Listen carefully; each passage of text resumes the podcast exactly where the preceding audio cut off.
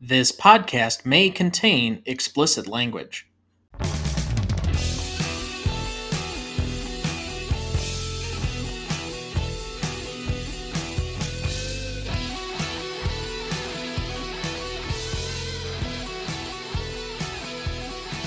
Welcome to the greatest MCU movie of all time crossover podcast, the show that uses a unique rating style to redefine what the greatest MCU movies are. I'm Tom Duncan.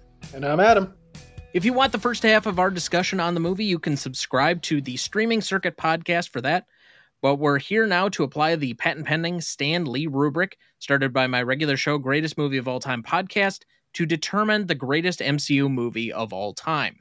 We're here to discuss the third film of Phase 2 and our ninth movie in the series with Captain America the Winter Soldier, originally released on April 4th, 2014, directed by Joe and Anthony Russo, written by Christopher Markus and Stephen McFeely, music by Henry Jackman, starring Chris Evans as Steve Rogers slash Captain America, Scarlett Johansson as Natasha Romanoff slash Black Widow, Sebastian Stan as Bucky Barnes slash the Winter Soldier, Anthony Mackie as Sam Wilson slash Falcon, Cobie Smulders as Maria Hill and Adam's favorite character, Frank Grillo as Brock Rumlow, Emily Van Camp as Sharon Carter slash Agent 13, Hayley Atwell as Peggy Carter, Toby Jones as Arnim Zola, Jenny Agutter as Hawley, Robert Redford as Alexander Pierce, Samuel L. Jackson as Nick Fury, Maximiliano Hernandez as Jasper Sitwell, Garry Shandling as Senator Stern, and Georges St. Pierre as Georges Batroc. Let's just do a quick plot summary here for you. In a gritty and politically charged world, Captain America finds himself questioning his allegiance to a government shrouded in secrecy, set against the backdrop of a morally ambiguous Cold War. Steve Rogers uncovers a sinister conspiracy within the highest echelons of power. When an old friend believed to be dead reemerges as the deadly Winter Soldier, Cap must navigate a web of deceit, betrayal, and espionage. As Cap battles his own doubts and confronts a shadowy organization manipulating global affairs, he forms an unlikely alliance with a renegade Black Widow and a war scarred Falcon. Together, this trio of outsiders takes on a cabal of powerful figures orchestrating a plot to reshape the world order. With intense action, razor sharp dialogue, and a soundtrack that pulses with tension, Captain America the Winter Soldier is a thrilling roller coaster ride through a world where the line between hero and villain blurs into shades of gray. All right, any guesses on the budget for this film? Ooh, I'm gonna say this one was 190 million. That's not terribly far off, but uh, a little bit lower. 160 million. You're in the sweet spot, but it's 170 to 177 million projected. And among all MCU films, where is this ranked in total box office? Um, I would guess probably in the middle. I think it made. I'm gonna guess around 780 million. Am I in the in the neighborhood? You're in the right neighborhood. I'm still looking for the number though among the films. No, yeah, I know. I just was trying to gauge if that was close to what it made. It's a little under that. It's 714 million worldwide. Okay, so I don't know, 14th, 19. Oh, okay. Total domestic box office 259.8 million. Domestic opening weekend 95 million. I think that's what double the amount the Marvels did in their entire run. Something like that. No, Yeah, no. the Marvels is dead last for gross, by the way. I mean, it was bad. It was bad. Eh, Not not good. All right. Critics scores for this one. Rotten Tomatoes had a what? Uh, I'm gonna guess 89. Wow. That's that's pretty damn close. 90. Ah, that's a win for me. I'll count it. It's in the ballpark. Metacritic had Um, I feel like Metacritic is more in line with Korn's thinking, so it's gonna be. It's a really great movie, so I'm gonna guess like a 7.4. 70. I'll take it. That's stupid. The 70. Give me a break.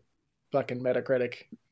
70 according to their metric is supposedly a very good film watchable but you have to hit like 80 to be a must see movie 90% or higher is a all-time classic so you're correct in saying that it's it's like corn dogs thinking This grading system is wild to me. I mean, my high school, a 70 was a D, like 69 failed the class.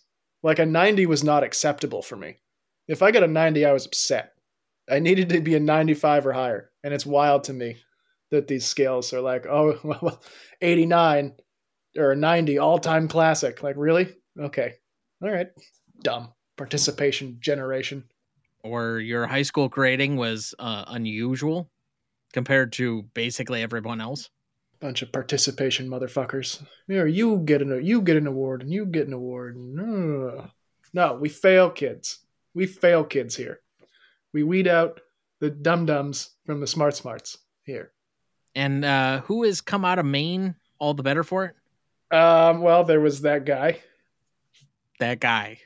Uh, and um, and his friend. They both did really well. So okay, what do you think the Letterboxd was for this one? Four point one. Three point seven. Ah, wrong. I mean, Letterboxd is for more people like corns anyway, so I'm not faulting it too much for that. Wrong. Wrong score. This is a better movie than that, but oh well. All right. Did you know Unlike other films in the Marvel Cinematic Universe, this movie minimized the use of visual effects as much as possible. Anthony Mackie elaborated The Russos, what did they do that was so great? They wanted to stay with live action, which is a dying art form. If they could build it, they built it. If we could do it, we did it. They wanted to do as little CGI as possible. That's why the movie looks so great. Did you know? Anthony Mackie's appearance in this film fulfills his dream of playing a Marvel comic book character. He wrote a series of email pleas to Marvel wanting to play any character that would appear on film. Though the studio repeatedly replied to him that they will respond in due time, Mackie's emails caught the attention of producer Kevin Feige, who subsequently offered him the role of Sam Wilson, aka Falcon. Did you know? Nick Fury relates a story of his grandfather being an elevator operator. In real life, Samuel L. Jackson's grandfather was actually an elevator operator. Did you know? The mall shopping center in which Black Widow and Captain America visit in order to find the origin of the encrypted USB stick is called the Tower City Center in Cleveland, Ohio. The front of the building and its concourse were used in The Avengers as the opera hall in which Loki confronts German opera patrons. So you can knock out two different MCU films if you go to the mall. Today. Everybody come and play. Did you know when Alexander Pierce, Robert Redford, is opening his refrigerator, a jar of Newman's own sauce is visible on the shelf, an apparent homage to Redford's longtime friend and two time co star, Paul Newman. So there you go. And with that, we'll take our first break and we'll be right back.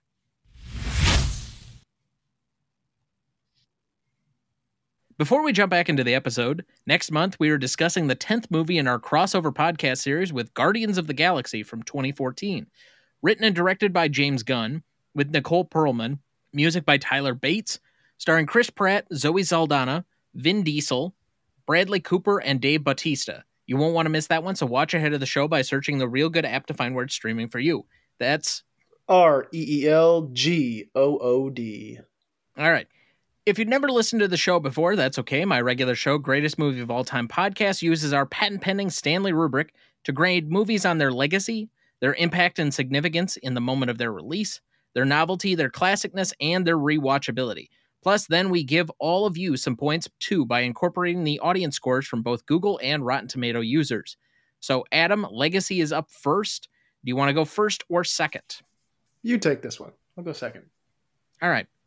So, I think industry wise, this is a little harder to judge industry is always a little bit more difficult when it comes to the MCU films than ones that we normally do on the regular show. I would say because this introduces several characters that have long reaching effects, namely that we get the Winter Soldier, who's in at least three more films and a TV series, the Falcon in the same direction. We get Agent 13 slash Sharon Carter, who does become at least something down the line. So we're introduced to a new larger cast of characters. And to a degree, this is kind of like a soft reboot within its own series. I think that it gets a little bit of credit for opening up kind of a new universe in some ways, and to a degree is kind of like a re origin film in a way none of the other films really has to be. So I went with about a four on this one, not to mention that this is the first real team up that we get of the Russos, McFeely, and Markus. Which obviously would become the bigger tandem when it comes to Civil War and then obviously the bigger movies, Infinity War and Endgame. So I give it a little bit of credence on that side. But I also give it the same credence on the audience side because I think the audience recognizes this as one of the better films of, I would say, the pre phase three era. That I think this is a turning point for Captain America as a character where we already mentioned that the first Avenger doesn't have like a great box office. He was somewhat of a secondary character going into the Avengers. And yes, he gets a little bit more screen time than even like Thor or the Hulk, but he's kind of not Tony Stark. And by the end of this movie, I think he moves up a grade. If he's not 1B to Tony Stark, he's at least number two. He's a clear number two by the end of this movie for most people's attention, and I would say the audience connection. So I went with a four and a four. I have an eight. Well, great minds think alike. I also went with a four and a four for a total of an eight. Um, I agree with what you said. Industry wise, you know, it gave us Joe and Anthony Russo kind of the beginning of that and that team with Markus and McFeely. And it also kind of kicked off, I feel like, these bigger studio movies taking chances on directors that you would not think of. Um, I mean, these two guys directed a lot of community. Um, and they directed like You, Me and Dupree, I think. Oh, really? I believe I believe was them as well. Yeah, they did I mean, they did like comedy stuff and everything, and and no one would have thought like, oh, these two can direct a a spy thriller in a superhero movie. And so I, I think what Kevin Feige did, taking a chance on them, really opened the doors for a lot of people down the line for different opportunities that they might not have gotten. So I think that was huge for the industry and then the public. Like you said, this is one of the most highly regarded movies still in the MCU. A lot of people still think it's the best movie the MCU's ever done. So yeah, I think a four and a four is more than appropriate. All right. Well, the average is pretty easy then. It's an eight. Let's move to impact and significance then. Do you want to go first or second? I suppose I'll go first. I gave uh okay. same thing, same thing. Four and a four for me in this category. This movie kind of felt like a shift in the MCU from like these movies are really good and they're really fun to like oh these movies can be great. And this kind of kicked off like phase three is i think the best phase of marvel of the three phases. I think they put out pretty much every movie was uh, an absolute home run other than like captain marvel. Like every movie was a home run. And this kind of kicked off that stretch a little bit because it's this right into guardians of the galaxy which is another great movie. So i think this just absolutely took the mcu to the next level and then the public so for me i'm big into the movies i'm big into the comic book superhero stuff in the movie front I've never read comic books really as a kid, so I don't have much knowledge of it. And I had no idea who the Winter Soldier was. I didn't know Bucky was resurrected by Hydra to be the Winter Soldier. So when that moment happened in the movie, my jaw hit the floor. I was like, "Oh shit, what's about to happen here?" Like it was an unbelievable moment, one of the best reveals the MCU's ever done. And I have a feeling I'm definitely not alone in that. And so that even that one singular moment for me is huge for impact significance. And I think this movie is just really awesome. And I think the audience really loves this movie. So I'm pretty close to you again on this. I only changed slightly in that I have a 4.5 for the industry because I think it's a bigger thing for Marvel than it is necessarily for the audience. While the audience does remember this film, I think they remember Civil War just a little bit more because it feels like the continuation of this film where we get a little bit more resolution with the Bucky storyline specifically. But the fact that you introduce Bucky as the Winter Soldier, which becomes a huge plot line going into Infinity War and eventually Endgame, you introduce the Falcon, who obviously will take over the mantle coming up again, and you make Captain America a much bigger player overall in this larger sense. And I'll even say this when Marvel was first doing this like everything is interconnected TV series crap. When they had Agents of Shield on on ABC, there's a giant plot hole in that series where this movie affects what happens on that show because the unearthing of Hydra and that it was sleeper cells within Shield itself completely changed that TV series. So Marvel had been planning this entire movie to be the linchpin with what they built the MCU going forward. That you have the dissolution of S.H.I.E.L.D., that Nick Fury becomes less of a significant character, that the Avengers are operating kind of out in their own, and it sets up Civil War, which I would say is probably the most important phase three movie. And, well, at least outside of the two Avenger movies. As far as plotline, I think it's the most important phase three movie. And you get this collaboration between your great writing staff and your directors that probably cement what, for most people, is the important tent poles of the Marvel Cinematic Universe as it was for Infinity War. So I have a 4.5 and a 4. I have an 8.5 overall. So that's an 8.25 average between the two of us. Novelty, I think I telegraphed this a little bit on part one, but I have this as a full 10. I think this is possibly wow. the most novel film of the MCU, which is why I go this high. Because, like, if this was a graded novelty score among all films, it's not going to be this high. But judged against solely the 33 films of the Marvel Cinematic Universe, this is a series that shouldn't work.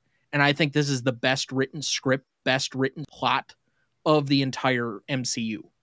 For me, the only one that would come close as far as full novelty is probably Infinity War.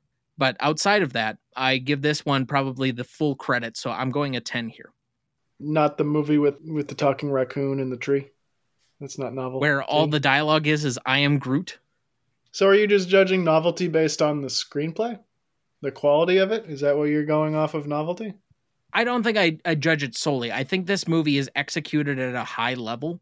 Again, the lack of CGI, the practical effects, that's always made up a, a significant portion of what novelty is to me. But I think more than anything, it makes up for any deficits it might have in some other areas with, to me, how creative of a storyline it is. Because this movie, if you're just presented with the facts, where Captain America is a man out of time, and somehow you have to make the Winter Soldier comeback feel relevant, have a rather high stakes espionage thing where you're blowing up Shield and resupplanting it with like Hydra agents from all over, and interweaving at least three or four major characters that are new, completely new, all to their own, into this script. Not only is it a good job of casting, it's a good job of directing, it's a good job of writing. I just think this is a movie that shouldn't work and works at every turn, at least for me. No, I agree with you. I went with an eight. I think it is pretty novel. You're getting a little um, predictable here. Yeah, I am. I am. Well, we're gonna change it up a little bit here as we go. I promise. The next categories won't be an eight. This is the first like real genre movie they did. You know, yeah. the the first what eight movies were all kind of rinse and repeat to some degree. Um, they were all kind of the same thing. This one really steps out and does something very different than the rest of them. I guess you could say the first Captain America is a war film, so I guess maybe this is the second one. But this one really takes a wild swing differently than the rest of them. So uh, so it gets pretty high marks there, but also at the end of the day, it's hard for me to give any of these movies like real tens for novelty because you know it's a sequel, so we've seen almost all of these characters before, other than like Falcon and what's his name, Redford's character. So I'll give Alexander Pierce. Yeah, yeah, yeah.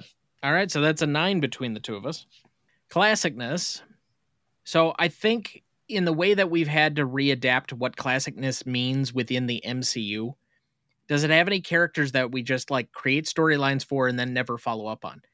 I would say this actually is one of the few examples where we created three or four new major characters and then followed up on all of their storylines. Agent 13, Falcon, Winter Soldier. Technically, Alexander Pierce even comes back in Endgame.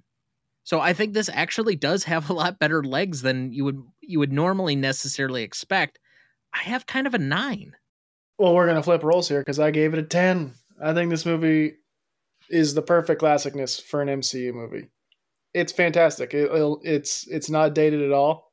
You could watch it anytime and think, "Oh, this was made last year." It, yeah. it the cinematography is fantastic. The acting is great.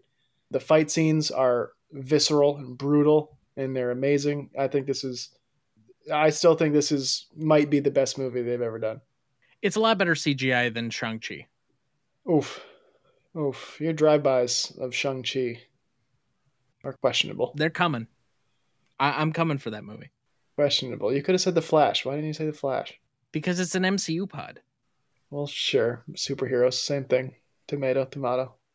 Anyway, that's a 9.5 average between the two of us. Rewatchability. So I'm not going to apply your piss test, but? I have a four and a four. I turn this movie on all the time, but it's probably the one I turn on the third most of the Captain America series.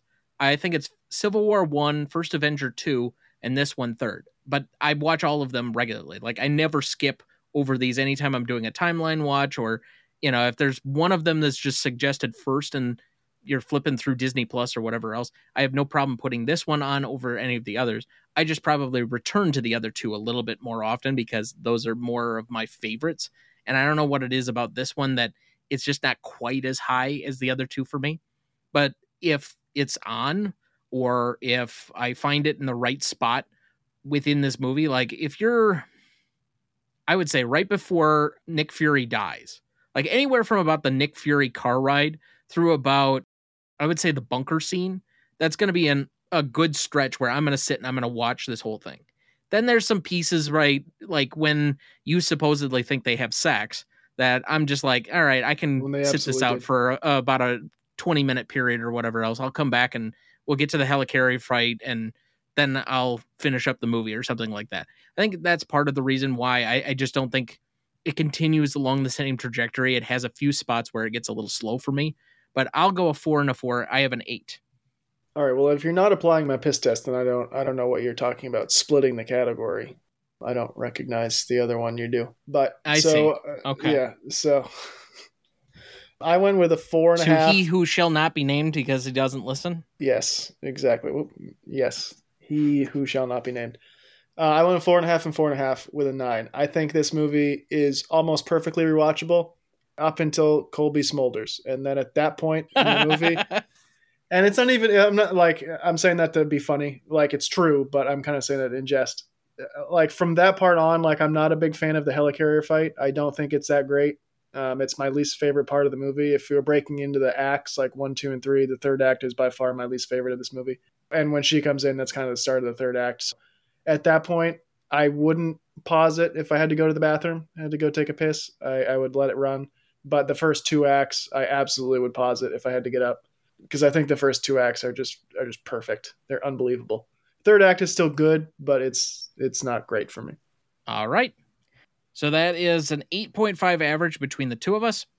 So for audience score, we had an 84% for Google users and a 92% for Rotten Tomato users, giving us an 8.8. So to recap the categories, we had an 8 for legacy, an 8.25 for impact and significance, a 9 for novelty, a 9.5 for classicness, an 8.5 for rewatchability, and an 8.8 for audience score, giving us a final total of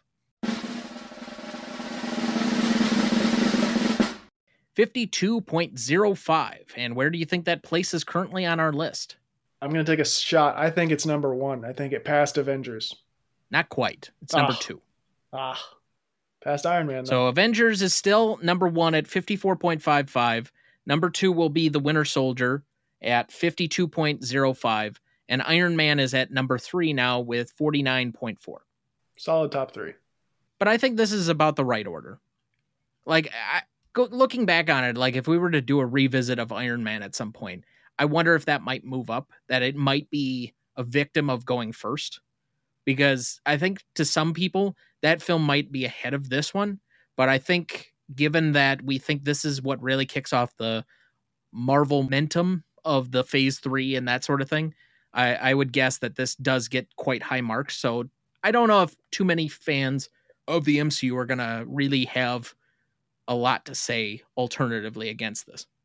I'll say of all the movies we've done, if you gun to my head told me I had to pick one to watch, I would pick this one. Of the ones we've done so far, Yeah, I would I would I would choose to watch this one over Avengers. I guess what is the Captain America order for you? Favorite would be Civil War, Winter Soldier, First Avenger. But if we're talking Okay, so then yeah, we both have Civil War as one. yeah. Civil War is like a perfect movie.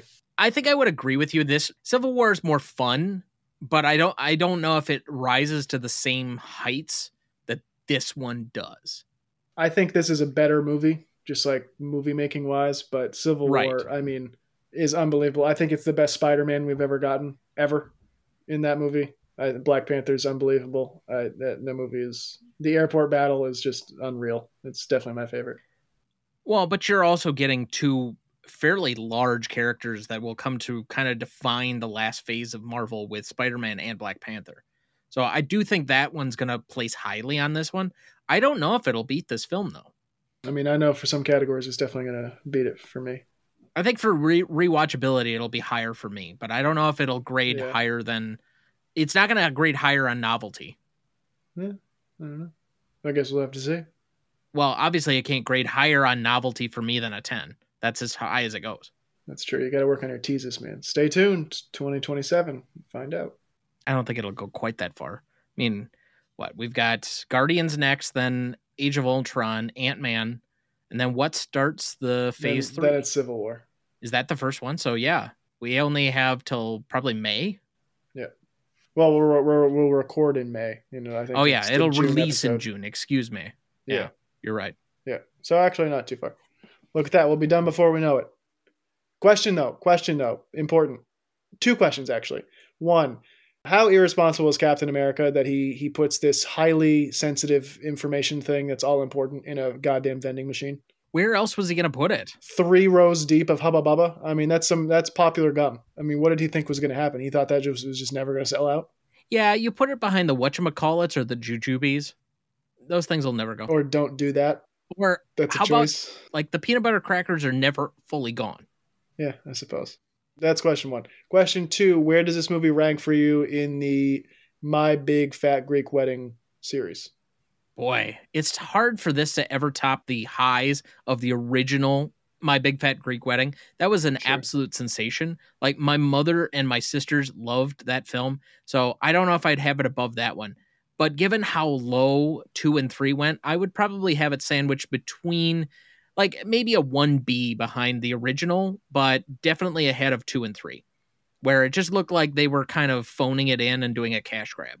Mm, I think it's easily number one for me. I'm not a fan of that franchise. I saw the first one, and I that was enough for me. The first one's fun. I didn't. the need to, I fun. didn't need to see two or three after that one. I was good. I got the gist. There's a wedding. Cool. What else you got? You got Greeks. You got more Greeks. And then you got one guy who's a vegetarian. They make damn good food though. I'll tell you what. Oh, yeah, they do. That tzatziki sauce or whatever they do. hmm That shit. There's some good Greek food in Madison. the Greek the Greek restaurant here closed. I was very sad. They closed down. I enjoyed their food. Mm. Oh well. All right. Any final remaining thoughts that we can extend this episode out longer than it should be? True. I want to make you edit a little more. So let's see. What do I want to bring up? Do do do do do. I'm usually used to about 45 minutes. So, yeah, yeah, we went super long on my pod. What's that about? that was just me kind of trolling you. That and the time discussion. I'm just gonna delete a whole ch- chunk of it. I'm not even gonna listen to it. I'm just gonna be like this. This part is gone. I don't know what it is, but it's gone, and then we'll work from there. That's going to be the time discussion. The time that discussion. took like 20 minutes for You us know, to try I- and do the time loops and all the other shit. You know, I still don't think I'm I'm fully over it though. The time discussion, this movie. So what do you think happens then? You're gonna try and do it again? I'm gonna do it again. We're not done because maybe I some already people. told you. Unless I have a whiteboard, I can't explain it to you. You apparently can't follow my thinking, and I definitely don't follow yours. Uh, well, So you what's the point? Maybe some people don't listen to my podcast. Maybe they're jerks and like I just listen to yours. So you know we can refresh. We can we can we can enlighten them. So what do you think happens in Endgame then? What do you mean? What do I think happens in Endgame? How do you think he gets back to the bench if you think he's in a different universe? I don't think he's in a different universe. I already established that that didn't happen. Well, now that's kooky talk. What do you mean? Oh Jesus, we're gonna do this again. We're gonna do it again. I'm not over it. We're we're just on a time loop of ourselves. Yeah, we're on a Mobius strip, and it's just never gonna end. We're we're trying to fight. Is it Umamu or What the hell are you talking about? Dormammu? Is that who you're referring? Dormammu? Thank you. We're we're just on the planet Dormammu and constantly being disintegrated, and then just going back in a time loop. I don't. I don't think Dormammu is a planet. First of all, I think it's a. It's a thing. I don't know. You're thinking of Ego, the living planet. That's for the true nerds to like criticize me for. The ones who actually read the comics. Yeah. Well, neither of us do. I criticize the movies because I like the movies. Yeah. I don't. I just. Uh, he's. So you think he? Okay, do, let's- do you let's think he time this, okay? Back Here's to the the common ground. Yeah. Between the two of us. Sure. We both believe that he goes back because there have not been an establishment of multi universes yet, a multiverse, for him to travel into other dimensions or other universes. So he is living out that life. But because he had to live out a linear timeline where he was not originally the husband, there was an original husband, and that's my argument is is that in order for life to happen because there has to be a chicken and an egg in the original scenario where he lives linearly forward he cannot then go into the past and then also be the husband at the same time in the first version of that timeline so there can be multiple timelines within the same universe Okay, I think that's where you're wrong. I think you saying there has to be a chicken and an egg or whatever. I think that's where you're wrong. that's fine I, I think you can think i'm wrong but that's the rules as i believe they were explained in endgame Yeah, no, I think th- I think your chicken and egg thing is where you're wrong. Would be my guess. I think that there there just there is like there is no beginning and end. There just it it just is. It is it is what it is. You know, it's a Mobius strip. There's no beginning. There's no end. It's it's it's all so it's like god the father he just exists it's all there be light. instantaneous. Everything is happening all at once. That godforsaken movie. Everything ever all at once. It's all happening at the same time. oh god So you believe that there are multiple timelines that we have watched.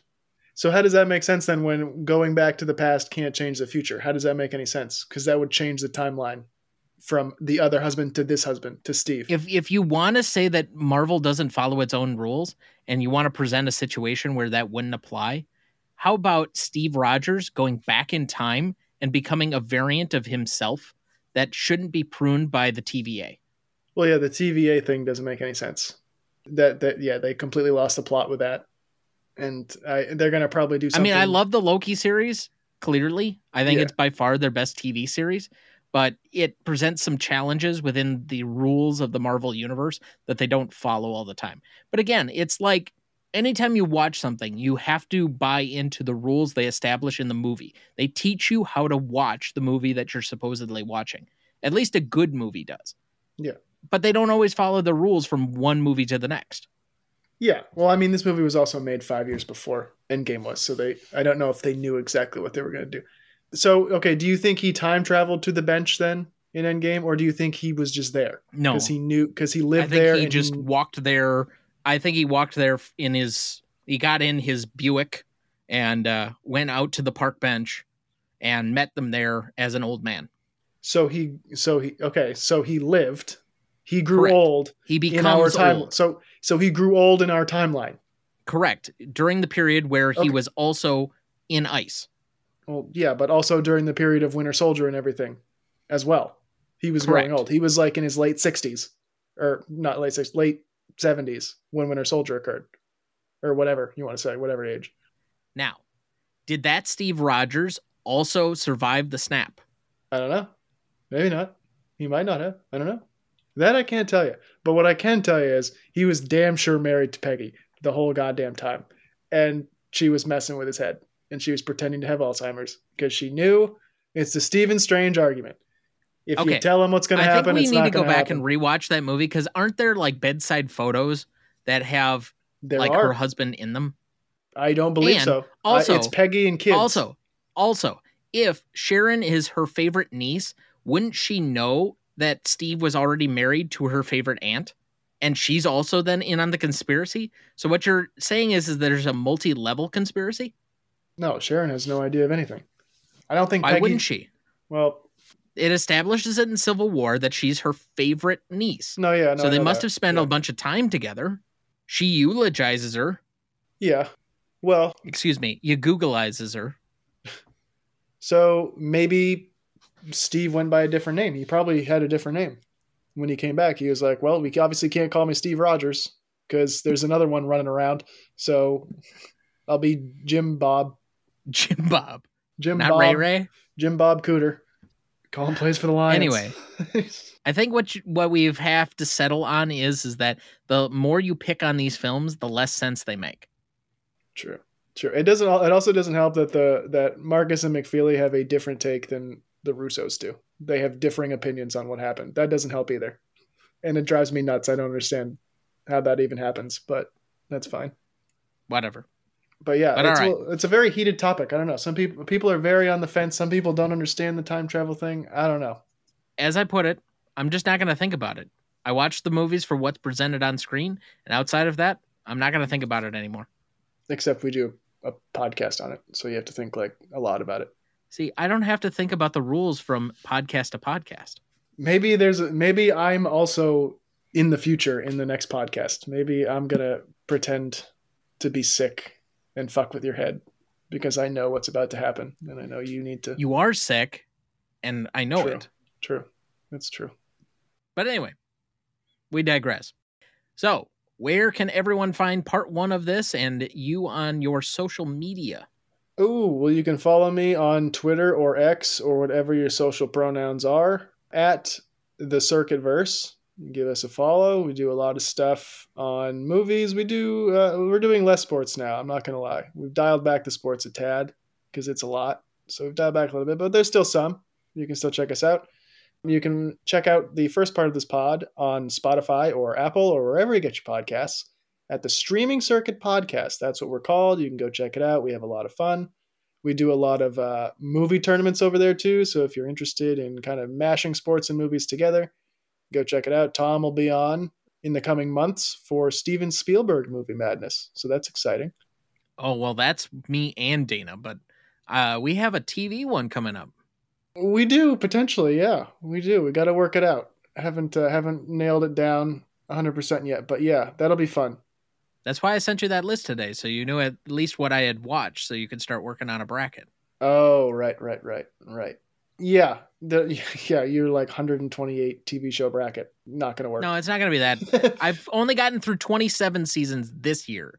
I had 55, 56 last year. So because of the strike, it prevented a lot of my season watching. But in earnest, I've finished both Breaking Bad and The Wire. nice.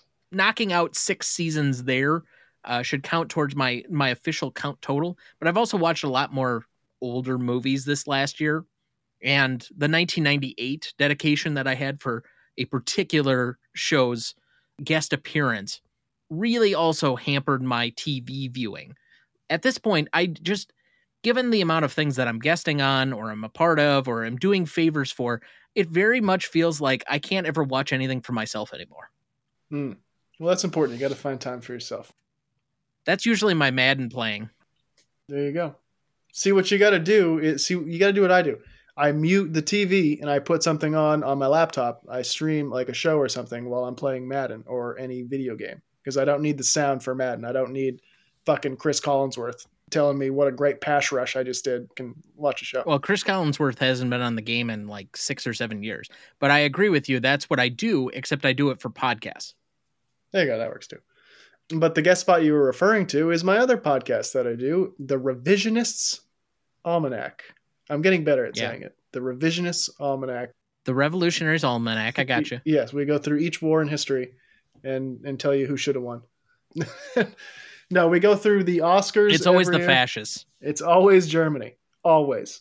No. Um, no, it's always France, right? France doesn't doesn't hasn't France is like never won a war, right? Even with themselves, even their own civil wars, they don't win. That's the joke, right? Well, they lost their own Revolutionary War multiple times. They lost the War of 1871 to the Germans. They technically, on the backing of the Germans just kind of running out of troops, won World War One and then demanded the most concessions, which is kind of telling, even though the Americans and kind of the British bailed their asses out. And World War Two, they were completely overrun. So they kind of lost, but kind of won that one. They lost the French and Indochina War. They kind of helped the Americans win the Revolutionary War, I guess. Well, I know they definitely lost the War of 2006 and the War of 2022 to Italy and Argentina, respectively. Um, that's got to sting. Oof. That's got to sting. Oof. No, But we they don't did go, win the uh, 2018 war. Ugh. Don't don't talk to me about that. Belgium. We were so close that year. God damn it. Anyway, we don't talk yeah, about but that was only the semifinal. The Croatians got in there. Yeah, well, we were better than everybody. I don't want to hear it. we ruled. No, we don't talk about wars because I wouldn't have much to say. We do talk about the Oscars though. We go back every Oscars and tell you who should have won because the Academy gets it wrong a lot. So go check out the Revisionist Almanac on Twitter, on Instagram. You can vote this week. Go vote. There are a bunch of polls coming up, so you can vote. Vote for me. This is going to come out after your polls are done. Well, the polls for the next episode will be up, right? I don't think by the time this comes out, they will be coming up in a couple of weeks, aren't they? They're usually the last week of the month. There's polls coming out at some point in time. Vote for me. Whenever the polls come out, there's going to be polls. Vote for them. Um, you can follow us on Twitter and stuff. Find us on Spotify, Apple, all that stuff. At Rev Almanac on social media, but the Revisionist Almanac you can listen to. So yeah, streaming circuit, Revisionist Almanac. Go check it out. All right. Well, that's a good place to cut it for this month. Thank you for listening. We are Groot. Next month, we discuss the 10th movie in our crossover podcast series with Guardians of the Galaxy from 2014. Written and directed by James Gunn with Nicole Perlman. Music by Tyler Bates, starring Chris Pratt, Zoe Saldana, Vin Diesel, Bradley Cooper, and Dave Batista. You won't want to miss that one, so watch ahead of the show by searching the Reelgood app to find where it's streaming for you. That's R E E L G O O D. Please like, follow, rate, and review, or whatever on whichever platform you have so that more can join in on our fun. You can also email the show at the new RonnieDuncanStudios.com or at Greatest All Time Movie Podcast at gmail.com. Find our new Facebook page under Greatest Movie of All Time Podcast, or find us on YouTube, Instagram, X, Letterboxd, or TikTok at the handle at Gmode Podcast. The Greatest Marvel Movie of All Time is a joint production of Ryan Duncan Studios and the streaming circuit. This show is mixed, edited, and written by Thomas Duncan. Our music is thanks to Purple Planet Music. Our technical provider and distributor is Captivate FM.